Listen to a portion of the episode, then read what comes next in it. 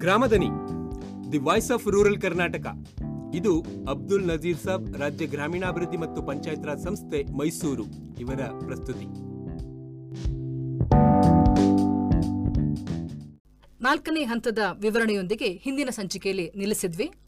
ಐದನೇ ಹಂತದಿಂದ ಇವಾಗ ಮುಂದುವರಿಸ್ತಾ ಇದ್ದೇವೆ. ಸರ್ ಮುಂದಿನ ಹಂತಗಳ ಬಗ್ಗೆ ಐದು ಆರು ಹಾಗೆ ಹತ್ತ ತನಕ ಹಂತಗಳಿವೆ ಅಂತ ಹೇಳಿದ್ರಿ ನೀವು ಮೊದಲೇ. ಹೌದು. ಅದನ್ನ ಈ ಸಂಚಿಕೆಗೆ ತಿಳಿಸ್ಕೊಡಬೇಕು ಅಂತ ಕೇಳ್ಕೊತೇನೆ. ಖಂಡಿತ. ಐದನೇ ಹಂತ ನಾವು ಮಾತನಾಡಿಕ್ಕಿಂತ ಪೂರ್ವದಲ್ಲಿ ಮೊದಲ ಏನು ನಾಲ್ಕು ಹಂತಗಳನ್ನು ತಮಗೆ ಗಮನ ತಂದು ಈ ನಾಲ್ಕು ಹಂತಗಳನ್ನು ಅನುಷ್ಠಾನಿಸುವಂಥ ನೇರ ಜವಾಬ್ದಾರಿಯನ್ನು ನಾವು ಗ್ರಾಮ ಯೋಜನಾ ಸಮಿತಿಯ ಜವಾಬ್ದಾರಿ ಅಂತ ಪರಿಗಣಿಸ್ತೇವೆ.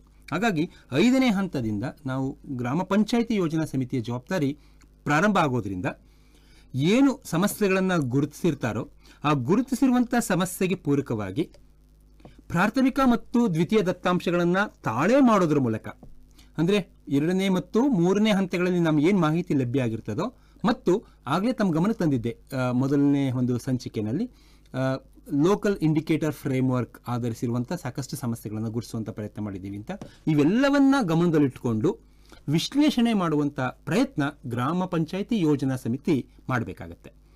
ಮಾಡುವಂಥ ಸಂದರ್ಭದಲ್ಲಿ ಏನು ಮಾಹಿತಿಗಳು ಲಭ್ಯ ಇದೆಯೋ, ಅಂಕಿ ಸಂಖ್ಯೆಗಳು ಲಭ್ಯವಿದೆಯೋ, ಅವೆಲ್ಲವನ್ನ ವಿಶ್ಲೇಷಿಸುತ್ತಾ ಅವಲೋಕಿಸುತ್ತಾ ಯಾವುದು ಪೂರಕ, ಯಾವುದು ನಮ್ಮಲ್ಲಿ ಆದ್ಯತೀಕರಿಸಬೇಕು ಅನ್ನೋ ಯೋಚನೆಯನ್ನ ಮಾಡುವಂಥದ್ದಾಗತ್ತೆ ಆ ಯೋಚನೆಯನ್ನ ಮಾಡೋದರ ಜೊತೆ ಜೊತೆಗೆ ಗ್ರಾಮ ಪಂಚಾಯಿತಿ ದೂರದೃಷ್ಟಿ ಯೋಜನೆಯನ್ನು ರೂಪಿಸಲಿಕ್ಕೆ ಈಗಾಗಲೇ ರಾಜ್ಯ ಸರ್ಕಾರ ಒಂದು ಚೌಕಟ್ಟನ್ನು ನೀಡುವಂಥ ಪ್ರಯತ್ನ ಮಾಡಿದೆ. ಇದರಲ್ಲಿ ಮೂರು ನಮೂನೆಗಳು ಬರುವಂಥದ್ದಾಗತ್ತೆ ಮೊದಲನೇ ನಮೂನೆ ನಾವು ವಿವರಣೆ ಅಂತ ಕರಿತೇವೆ. ಇದರಲ್ಲಿ ಏನು ಸಮಸ್ಯೆಯನ್ನು ಗುರುತಿಸಿದೀವೋ ಆ ಸಮಸ್ಯೆಯನ್ನು ಅರ್ಥೈಸುವಂಥ ನಿಟ್ಟಿನಲ್ಲಿ ಏನೇನು ಮಾಹಿತಿಗಳು ಕೊಡಬೇಕು ಅನ್ನೋದಿದೆಯೋ ಅವೆಲ್ಲವನ್ನ ಕೊಡುವಂಥ ಪ್ರಯತ್ನವನ್ನು ಮಾಡಿದ್ದೇವೆ. ಕೆಲವು ಸಂದರ್ಭ ವ್ಯಾಖ್ಯಾನ ಆಗಿರ್ಬೋದು, ಕೆಲವು ಸಂದರ್ಭ ಅದನ್ನು ಅರ್ಥೈಸುವಂಥ ನಿಟ್ಟಿನಲ್ಲಿ ವಿವರಣೆಗಳಾಗಿರ್ಬೋದು, ಕೆಲವು ಸಂದರ್ಭ ಇದರದ್ದು ಏನು ಡೀಟೇಲ್ಸ್ಗಳನ್ನು ಕೊಡಬೇಕು ಅಂತ ಅನಿಸುತ್ತೋ ಅವುಗಳನ್ನು ಕೊಡುವಂಥ ಪ್ರಯತ್ನ ಆಗಿರ್ಬೋದು. ಹೀಗೆ ವಿವರಣೆಯನ್ನು ಕೊಡುವಂಥ ಪ್ರಯತ್ನ, ಇದರ ಪ್ರಾಮುಖ್ಯತೆ ಏನು ಅನ್ನೋದು ಎರಡನೇ ಅಂಶವನ್ನು ತಿಳಿಸುವಂಥ ಪ್ರಯತ್ನ, ಜೊತೆಗೆ ಇದನ್ನ ಅನುಷ್ಠಾನ ಮಾಡೋದ್ರಿಂದ ಏನೇನು ಚಟುವಟಿಕೆಗಳನ್ನು ಕೈಗೊಳ್ಳಬೇಕಾಗುತ್ತೆ ಅನ್ನೋದು ಅಂಶಗಳಾಗಿರ್ಬೋದು. ಇದಕ್ಕೆ ಜವಾಬ್ದಾರಿಯುತ ಇಲಾಖೆಗಳು ಯಾವುದು ಅನ್ನೋದನ್ನಾಗಿರ್ಬೋದು, ಅನುದಾನದ ಮೂಲ ಎಲ್ಲಿದೆ ಅನ್ನೋದಾಗಿರ್ಬೋದು, ಇದಿಷ್ಟು ಅಂಶವನ್ನ ವಿವರಣೆಯ ನಮೂನೆಯ ಭಾಗವಾಗಿ ನಾವು ನೋಡಲಿಕ್ಕೆ ಸಾಧ್ಯ ಆಗುತ್ತೆ. ಈ ನಮೂನೆಯನ್ನ ಅವಲೋಕಿಸಿದ ನಂತರ ಎರಡನೇ ನಮೂನೆಗೆ ನಾವು ಹೆಜ್ಜೆ ಇಡೋದಾದರೆ ಅದು ಗುರಿ ನಿಗದಿಪಡಿಸುವಿಕೆ ಅಂತ ಕರಿತೇವೆ. ಗುರಿ ನಿಗದಿಪಡಿಸುವಂತ ಸಂದರ್ಭದಲ್ಲಿ ನಾವು ಏನು ಗುರುತಿಸಿದೀವೋ ಆ ಸಮಸ್ಯೆಗೆ ಎಲ್ಲಿ ಮಾಹಿತಿ ಸಿಗುತ್ತೆ ಅಂತ ನೋಡಲಿಕ್ಕೆ ಈಗಾಗಲೇ ಅದು ಪ್ರೈಮರಿ ಡೇಟಾ ಆಗಿರ್ಬೋದು ಅಥವಾ ಸೆಕೆಂಡರಿ ಡೇಟಾ ಆಗಿರ್ಬೋದು. ಯಾವ ಇಲಾಖೆಯ ಭಾಗವಾಗಿ ನೋಡ್ಲಿಕ್ಕೆ ಸಾಧ್ಯ? ಅಥವಾ ಯಾವ ಸಂಸ್ಥೆಯಿಂದ ನಮಗೆ ಲಭ್ಯತೆ ಆಗುತ್ತೆ ಅನ್ನೋದನ್ನು ನೋಡಲಿಕ್ಕೆ ಮಾಹಿತಿಯ ಮೂಲ ಅಂತ ಕರಿತೇವೆ. ಅದನ್ನು ಅವಲೋಕಿಸ್ಬೋದು ಅದರ ಆಧಾರದಲ್ಲಿ ಪ್ರಸ್ತುತ ಸ್ಥಿತಿ ನಾವು ಹೇಗಿದ್ದೀವಿ ಅಂತ ನೋಡಲಿಕ್ಕೆ ಎರಡು ಅಂಶಗಳನ್ನು ಕೊಟ್ಟಿದ್ದೇವೆ. ಮೊದಲನೇದು ನಮ್ಮಲ್ಲಿರುವಂಥ ಸಮಸ್ಯೆಯ ಭಾಗವಾಗಿ ಯಾವ ಅಂಶವನ್ನು ಗಮನಿಸಬೇಕು? ಅದನ್ನು ನಾವು ಡಿನಾಮಿನೇಟರ್ ಮತ್ತು ನ್ಯೂಮರೇಟರ್ ಅನ್ನೋ ಅಂಶಗಳ ಆಧಾರವಾಗಿ ತಿಳಿಸುವಂಥ ಪ್ರಯತ್ನ ಮಾಡ್ತಾ ಹೋಗ್ತೇವೆ. ಅಲ್ಲಿ ನಾವು ಮಾಹಿತಿಯನ್ನು ಹಾಕೋದ್ರ ಮೂಲಕ ಲಭ್ಯವಿರುವಂಥ ಅಂಕಿ ಸಂಖ್ಯೆಯನ್ನು ಹಾಕೋದ್ರ ಮೂಲಕ ಪ್ರಸ್ತುತ ಸ್ಥಿತಿಯನ್ನು ಗಮನಿಸುವಂಥ ಪ್ರಯತ್ನ ಮಾಡ್ತೇವೆ. ಒಮ್ಮೆ ಪ್ರಸ್ತುತ ಸ್ಥಿತಿ ನಮಗೆ ಗೊತ್ತಾದ ಮೇಲೆ ಹಾಗಿದ್ರೆ ಇದನ್ನು ನಾವೇನು ಮಾಡಬೇಕು? ಗುರಿಯನ್ನು ಸಾಧಿಸಬೇಕಾದ್ರೆ ಕೆಲವು ಸಂದರ್ಭ ಇದು ಋಣಾತ್ಮಕ, ಕೆಲವು ಸಂದರ್ಭ ಧನಾತ್ಮಕ. ಅಂದ್ರೇನು ಸರ್? ಸ್ವಲ್ಪ ಸ್ಪಷ್ಟನೆ ಕೊಡಬಹುದಾ ಅಂತ ತಮ್ಮ ಪ್ರಶ್ನೆ ಬರೋದಾದರೆ, ನಮ್ಮಲ್ಲಿ ಮಕ್ಕಳ ಮರಣ ಪ್ರಮಾಣ ನಡೀತಾ ಇದೆ ಅಂತ ನೋಡಿದಾಗ ಮೂರು ಮಕ್ಕಳು ತೀರ್ಕೊಂಡಿದ್ದಾವೆ ಅಂತಂದರೆ ಮೂರು ಮಕ್ಕಳನ್ನು ಸಾವು ಆಗದೆ ಇರೋಂಗೆ ಸೊನ್ನೆ ತರುವಂಥ ಪ್ರಯತ್ನ ಮಾಡ್ತೇವೆ. ಇದನ್ನು ನಾವು ನಕಾರಾತ್ಮಕ ಅಂಶ ಅಂತ ಕರಿತೇವೆ. ಅದೇ ಮಕ್ಕಳಿಗೆ ಚುಚ್ಚುಮದ್ದು ಕೊಡಿಸೋದು ಅಂತ ಇದೆ. ಅದರಲ್ಲಿ ನಾವು ಬರೀ ಹತ್ತು ಮಕ್ಕಳಿದ್ದರೆ ಎಂಟು ಮಕ್ಕಳು ಕೊಡಿಸ್ತಾ ಇದ್ದೇವೆ. ಎಂಟರ ಬದಲಾಗಿ ಹತ್ತಕ್ಕೆ ಹತ್ತನ್ನು ಕೊಡಿಸ್ಬೇಕು ಅನ್ನೋ ಸಾಧನೆ ಏನು ಮಾಡ್ತೀವೋ, ಇದನ್ನು ನಾವು ಧನಾತ್ಮಕ ಹೀಗೆ ಪಾಸಿಟಿವ್ ಇಂಡಿಕೇಟರ್ಸ್ ಅಥವಾ ನೆಗೆಟಿವ್ ಇಂಡಿಕೇಟರ್ಸ್ಗಳು ಏನು ಅನ್ನೋದನ್ನ ಅರ್ಥೈಸುವಂಥ ಪ್ರಯತ್ನವನ್ನ ಈ ಗುರಿ ನಿಗದಿಪಡಿಸುವಿಕೆ ನಮೂನೆಯಲ್ಲಿ ಗಮನಿಸುವಂಥದ್ದು ಮಾಡ್ತೇವೆ. ಅಂದ್ರೆ ಕೆಲವನ್ನ ಯಾವುದು ಋಣಾತ್ಮಕ ಇದೆಯೋ ಅದನ್ನ ನಾವು ಗುರಿ ಸಾಧಿಸ್ತಾ ಸಾಧಿಸ್ತಾ ಮೇಲಿಂದ ಕೆಳಗೆ ಬತ್ತ ಸೊನ್ನೆಗೆ ತಲುಪ. ಸೊನ್ನೆಗೆ ತಲುಪು ಶೂನ್ಯಕ್ಕೆ ತರುವಂತ ಧನಾತ್ಮಕ ಏನಿದೆಯೋ ಅದನ್ನ ನೂರಕ್ಕೆ ನೂರಕ್ಕೆ ನೂರು ಸಾಧಿಸುವಂತದ್ದು. ಹೌದು ಹೌದು ಹೀಗೆ ಎರಡು ರೀತಿಯಲ್ಲಿ ನಾವು ಅನಲೈಸ್ ಮಾಡೋದು ಈ ಎರಡನೇ ನಮೂನೆಯಲ್ಲಿ ಮಾಡ್ತೇವೆ. ಇವೆರಡರ ಆಧಾರದಲ್ಲಿ ಒಂದಕ್ಕೊಂದು ಲಿಂಕ್ ಇದೆ. ಈಗ ಅಂದ್ಬಿಟ್ಟು ಇದೇ ಬೇರೆ, ಅದೇ ಬೇರೆ ಅನ್ನೋದು ಬೇಡ. ಎರಡೂ ನಮೂನೆಗಳ ಆಧಾರದಲ್ಲಿ ಮೂರನೇ ನಮೂನೆ ಯೋಜನಾ ತರಿಕ ನಮೂನೆ ಅಂತ ಕರಿತೇವೆ. ಅಲ್ಲಿ ನಾವು ನೋಡುವಂಥದ್ದು ಏನು ಗುರುತಿಸಿರುವ ಸಮಸ್ಯೆ ಇದೆಯೋ ಆ ಸಮಸ್ಯೆಗೆ ಪ್ರಸ್ತುತ ಸ್ಥಿತಿ ಇದೆ. ಈಗಾಗಲೇ ನೀವು ನಿಗದಿಪಡಿಸಿರುವಂತಹ ಗುರಿ ಇದೆ. ಆ ಗುರಿಯನ್ನ ಹೇಗೆ ಅನುಷ್ಠಾನ ಮಾಡ್ತೇವೆ? ನಾಲ್ಕು ಹೆಜ್ಜೆಗಳ ಮೂಲಕ ಅಲ್ಲೂ ಕೂಡ ನೋಡ್ಲಿಕ್ಕೆ ಸಾಧ್ಯ ಇದೆ. ಮೊದಲನೇದು ಶೀಘ್ರ ಅಂತ ಬರ್ತದೆ. ಅನುಷ್ಠಾನದ ವಿಧಾನ, ಅವತ ಅಥವಾ ಅವಧಿ. ಎರಡನೇದು ಅಲ್ಪಾವಧಿ. ಮೂರನೇದು ಮಧ್ಯಮಾವಧಿ, ನಾಲ್ಕನೇದು ದೀರ್ಘಾವಧಿ. ಶೀಘ್ರ ಅಂದರೆ ತಕ್ಷಣ ಆ ಒಂದು ಮೊದಲನೇ ಮೂರು ತಿಂಗಳು, ಆರು ತಿಂಗಳಲ್ಲೇ ಮಾಡ್ತೇವೆ. ಅಲ್ಪಾವಧಿ ಅಂದರೆ ಒಂದು ವರ್ಷದೊಳಗಡೆ ಮಾಡ್ತೇವೆ. ಮಧ್ಯಮಾವಧಿ ಅಂತಂದಾಗ ಮೂರು ವರ್ಷದೊಳಗಡೆ ಮಾಡ್ತೇವೆ. ಅದೇ ದೀರ್ಘಾವಧಿ ಅಂತಂದರೆ ಐದು ವರ್ಷ ಅಥವಾ ಅದಕ್ಕಿಂತ ಹೆಚ್ಚಾಗ್ಬೋದು. ಹೀಗೆ ನಾವು ಗುರಿಯನ್ನು ಸಾಧಿಸಲಿಕ್ಕೆ ಇಟ್ಕೊಳ್ಳುವಂಥ ಕಾಲಾವಧಿಯಾಗಿರ್ತದೆ ಈ ಕಾಲಾವಧಿಗಳನ್ನು ಸಿದ್ಧಪಡಿಸಿಕೊಂಡ ಆಧಾರದಲ್ಲಿ ನಾವು ಪ್ರತಿ ವಲಯಕ್ಕೂ ಕೂಡ ಒಂದು ಕರಡು ಯೋಜನೆಯನ್ನು ಡ್ರಾಫ್ಟ್ ದೂರದೃಷ್ಟಿ ಯೋಜನೆಯನ್ನು ಸಿದ್ಧಪಡಿಸಬೇಕಾಗತ್ತೆ. ಇದು ಐದನೇ ಹೆಜ್ಜೆಯಲ್ಲಿ ಆಗುವಂಥದ್ದು. ಈ ಕಾಲಾವಧಿ ಅಂತ ನೀವು ಏನು ಹೇಳಿದ್ರಿ ಅದು ಈಗ ಒಂದು ಗ್ರಾಮ ಪಂಚಾಯತ್ ಇನ್ನೊಂದು ಗ್ರಾಮ ಪಂಚಾಯತ್ಗೆ ಬೇರೆ ಬೇರೆ ಇರಬಹುದಲ್ವೇ ಖಂಡಿತ. ಈಗ ಸರ್ಕಾರವೇ ಯಾವುದನ್ನು ನಿಗದಿಪಡಿಸಿ ನಮ್ಗೆ ಏನು ಕೊಟ್ಟಿಲ್ಲ. ಇಲ್ಲ ನಾವು ಸ್ಥಳೀಯವಾಗಿರುವಂತ ಸಮಸ್ಯೆಗಳನ್ನ ಗಮನದಲ್ಲಿಟ್ಟುಕೊಂಡು ಆ ಸಮಸ್ಯೆಯನ್ನ ಹೇಗೆ ಪರಿಹರಿಸಬೇಕು ಅಂತ ಪಂಚಾಯಿತಿ ಮತ್ತು ಸಮುದಾಯ ಚರ್ಚೆ ಮಾಡ್ತದೋ ಅದರ ಅನುಗುಣವಾಗಿ ತೀರ್ಮಾನ ಮಾಡಲಿಕ್ಕೆ ಗ್ರಾಮ ಪಂಚಾಯಿತಿ ಯೋಜನಾ ಸಮಿತಿಗೆ ಅವಕಾಶ ಇರ್ತದೆ. ಸರಿ ಸರಿ. ಆ ನಿಟ್ಟಿನಲ್ಲಿ ಅವರು ಕ್ರಮ ಮಾಡಬಹುದು ಇದು ಶೀಘ್ರವೇ ಅಲ್ಪಾವಧಿಯೇ ಮಧ್ಯಮಾವಧಿಯೇ ಅಥವಾ ದೀರ್ಘಾವಧಿಯೇ ಅಂತ ತೀರ್ಮಾನ ಮಾಡಲಿಕ್ಕೆ ಅವರಿಗೆ ಆ ಅವಕಾಶ ಇದ್ದೇ ಇರ್ತದೆ. ಸರಿ ಸರಿ ಸರಿ. ನಂತರ ಆರನೇ ಹಂತದಲ್ಲಿ ಗ್ರಾಮ ಪಂಚಾಯಿತಿ ಹಂತದಲ್ಲಿ ಮೂರು ಸ್ಥಾಯಿ ಸಮಿತಿಗಳನ್ನು ನಾವು ಗಮನಿಸ್ತೇವೆ. ಅದರಲ್ಲಿ ಒಂದು ಸಮಿತಿಯಾಗಿರುವಂಥ ಹಣಕಾಸು, ಲೆಕ್ಕ ಪರಿಶೋಧನೆ ಮತ್ತು ಯೋಜನಾ ಸ್ಥಾಯಿ ಸಮಿತಿಯ ಸಭೆಯನ್ನು ಆಯೋಜನೆ ಮಾಡಬೇಕಾಗುತ್ತೆ.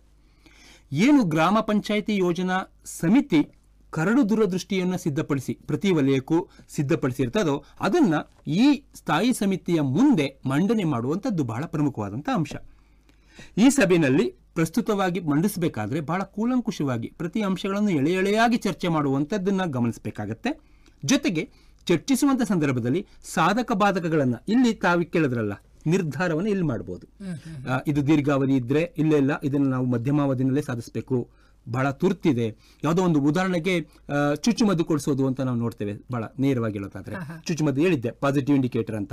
ನಮ್ಮಲ್ಲಿ ಇನ್ನೂ ಆಗಿಲ್ವಾ ಇಬ್ಬರು ಮಕ್ಕಳು ಬಿಟ್ಟೋಗಿದ್ದಾವ ಬೇಗ ಗುರುತಿಸಿ ಶೀಘ್ರದಲ್ಲೇ ಮಾಡಬೇಕು ಅನ್ನೋದು ತೀರ್ಮಾನ ಮಾಡಬಹುದು ಹೀಗೆ ವಿಷಯ ಅಥವಾ ಸಮಸ್ಯೆಯನ್ನು ಆಧರಿಸಿಕೊಂಡು ಅವಧಿಗಳನ್ನ ಅಥವಾ ಸಾಧಕ ಬಾಧಕಗಳನ್ನ ಅವಲೋಕಿಸಲಿಕ್ಕೆ ಈ ಯೋಜನಾ ಸ್ಥಾಯಿ ಸಮಿತಿ ಏನಿದೆ ಇದಕ್ಕೆ ಅವಕಾಶ ಇರ್ತದೆ. ಜೊತೆಗೆ ಏನಾದರೂ ಸಲಹೆ ಸೂಚನೆಗಳಿದ್ರೆ ಚೌಕಟ್ಟನ್ನ ಇನ್ನಷ್ಟು ಉತ್ತಮಪಡಿಸಲಿಕ್ಕೆ ಅಥವಾ ಜನಪರ ಒಂದು ಕಾಳಜಿಯನ್ನು ವಹಿಸಲಿಕ್ಕೆ ಖಂಡಿತ ಈ ಯೋಜನಾ ಸ್ಥಾಯಿ ಸಮಿತಿಯಲ್ಲಿ ಸಭೆಯಲ್ಲಿ ಚರ್ಚಿಸಲಿಕ್ಕೂ ಅವಕಾಶ ಇದೆ. ಒಮ್ಮೆ ಚರ್ಚೆ ಮಾಡಿ ಇವರು ಸಿದ್ಧಪಡಿಸಿದ್ದನ್ನ ಏಳನೇ ಹೆಜ್ಜೆಯಾಗಿ ಗ್ರಾಮ ಪಂಚಾಯಿತಿಯ ಸಭೆ ಮುಂದೆ ಮಂಡನೆ ಮಾಡಬೇಕಾಗತ್ತೆ. ನಮಗೆ ಗೊತ್ತಿದೆ, ಅಲ್ವಾ? ಯಾವುದೇ ಒಂದು ಸ್ಥಾಯಿ ಸಮಿತಿಯ ತೀರ್ಮಾನ ಅಂತಿಮವಾಗೋದಿಲ್ಲ. ಯಾವಾಗಲೂ ಅದು ಸಂಬಂಧಪಟ್ಟಂಥ ಗ್ರಾಮ ಪಂಚಾಯಿತಿಯ ಆಡಳಿತ ಮಂಡಳಿಯ ಮುಂದೆ ಮಂಡಿಸಿದ ನಂತರವೇ ಅದಕ್ಕೆ ಸಿಂಧುತ್ವ ಬರುವಂಥದ್ದು ಹಾಗಾಗಿ ಏಳನೇ ಹೆಜ್ಜೆ ಗ್ರಾಮ ಪಂಚಾಯಿತಿಯ ಸಭೆ ಬಹಳ ಪ್ರಮುಖ ಆಗುತ್ತೆ. ಖಂಡಿತ ಖಂಡಿತ. ಗ್ರಾಮ ಪಂಚಾಯಿತಿಯ ಸಭೆಯನ್ನ ಮಾಡಿದಾಗ ಅಲ್ಲೂ ಕೂಡ ತಾವು ಏನು ನಾವು ಆರನೇ ಹೆಜ್ಜೆನಲ್ಲಿ ಚರ್ಚೆ ಮಾಡೋದು ಹಾಗೆ ಕೂಲಂಕುಷವಾಗಿ ಪ್ರತಿ ಸದಸ್ಯರಿಗೂ ಕೂಡ ಮನವರಿಕೆ ಆಗೋ ಹಾಗೆ ಯಾಕೆಂದ್ರೆ ವಾರ್ಡ್ ಮತ್ತು ಗ್ರಾಮಗಳಿಂದ ಬೇಡಿಕೆಗಳು ಬಂದಿರ್ತವೆ ಅವನ್ನ ಕ್ರೋಢೀಕರಿಸಿರ್ತಾರೆ. ಆ ಕ್ರೋಢೀಕರಿಸಿರುವಂತಹ ಒಟ್ಟಾರೆ ಒಂದು ಅಗಾಧತೆ ಹೇಗಿರ್ತದೆ ನಾವು ಏನು ಸಾಧಿಸಬೇಕು ಅಂತ ಹಾಕೊಂಡಿದ್ದೀವೋ ಇವೆಲ್ಲವನ್ನ ಬಹಳ ಪರಿಪರಿಯಾಗಿ ಕೂಲಂಕುಷವಾಗಿ ಚರ್ಚಿಸಿ ಸಮಗ್ರ ಅಭಿವೃದ್ಧಿಯನ್ನು ಸಾಧಿಸುವಂಥ ನಿಟ್ಟಿನಲ್ಲಿ ಹೇಗೆ ಮಾಡಬಹುದು ಅನ್ನೋದನ್ನ ಸಮಾಲೋಚಿಸುವಂಥ ಅವಕಾಶ ಈ ಗ್ರಾಮ ಪಂಚಾಯಿತಿ ಸಭೆಯ ಭಾಗವಾಗಿ ಮಾಡಲಿಕ್ಕೆ ಅವಕಾಶ. ಜೊತೆಗೆ ಪ್ರತಿಯೊಬ್ಬ ಚುನಾಯಿತ ಸದಸ್ಯ ತನ್ನ ಜವಾಬ್ದಿನಲ್ಲಿ ಇದನ್ನು ಅನುಷ್ಠಾನ ಮಾಡಬೇಕಾದ್ರೆ ತನ್ನ ಜವಾಬ್ದಾರಿ ಏನು ಅಥವಾ ಹೊಣೆಗಾರಿಕೆ ಏನು ಅನ್ನೋದನ್ನ ಪ್ರದರ್ಶಿಸಲಿಕ್ಕೂ ಕೂಡ ಈ ಏಳನೇ ಹಜ್ಜೆ ತಮಗೆ ಬಹಳ ಪೂರಕವಾಗಿರ್ತದೆ ಅಂತಂದ್ರೆ ತಪ್ಪಾಗಲಾರದು.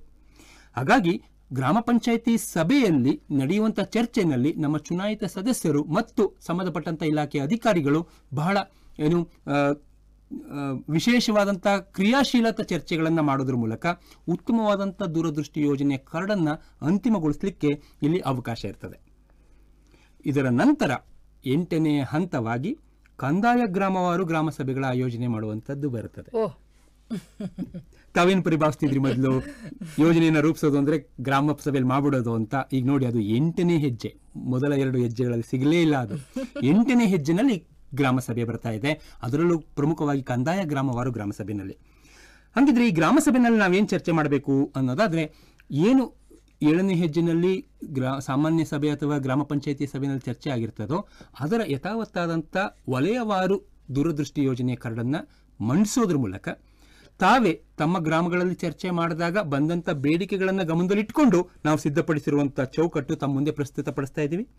ಇದರಲ್ಲಿ ಏನಾದ್ರೂ ಸಾಧಕ ಬಾಧಕಗಳಿದ್ದರೆ ಅಥವಾ ಸಲಹೆ ಸೂಚನೆಗಳಿದ್ದರೆ ಕೊಡಬಹುದು ಅನ್ನೋ ನಿಟ್ಟಿನಲ್ಲಿ ಜನರ ಮುಂದೆ ಮಂಡನೆ ಆಗಬೇಕಾಗತ್ತೆ, ವಿವರಿಸಬೇಕಾಗತ್ತೆ.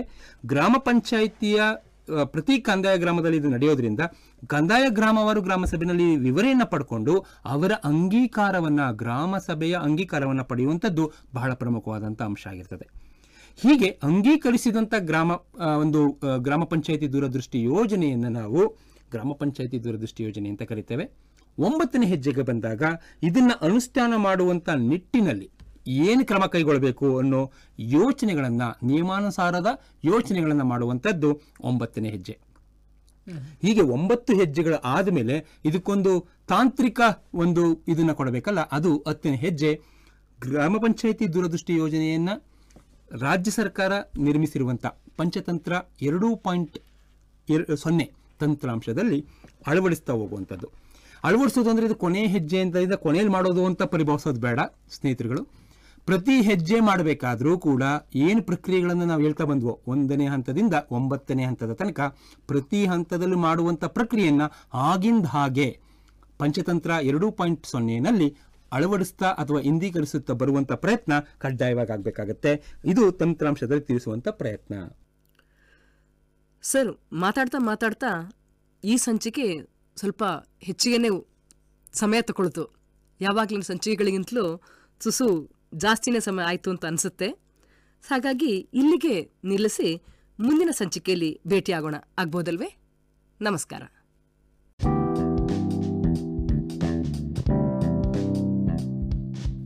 ಈವರೆವಿಗೂ ತಾವು Gramadani, the voice of rural Karnataka, Abdul Nazir Sab ರಾಜ್ಯ ಗ್ರಾಮೀಣಾಭಿವೃದ್ಧಿ ಮತ್ತು ಪಂಚಾಯತ್ ರಾಜ್ ಸಂಸ್ಥೆ ಮೈಸೂರು ಇವರು ಪ್ರಸ್ತುತಪಡಿಸಿದ ಪಾಡ್ಕಾಸ್ಟ್ನ ಕೇಳುತ್ತಿದ್ದೀರಿ.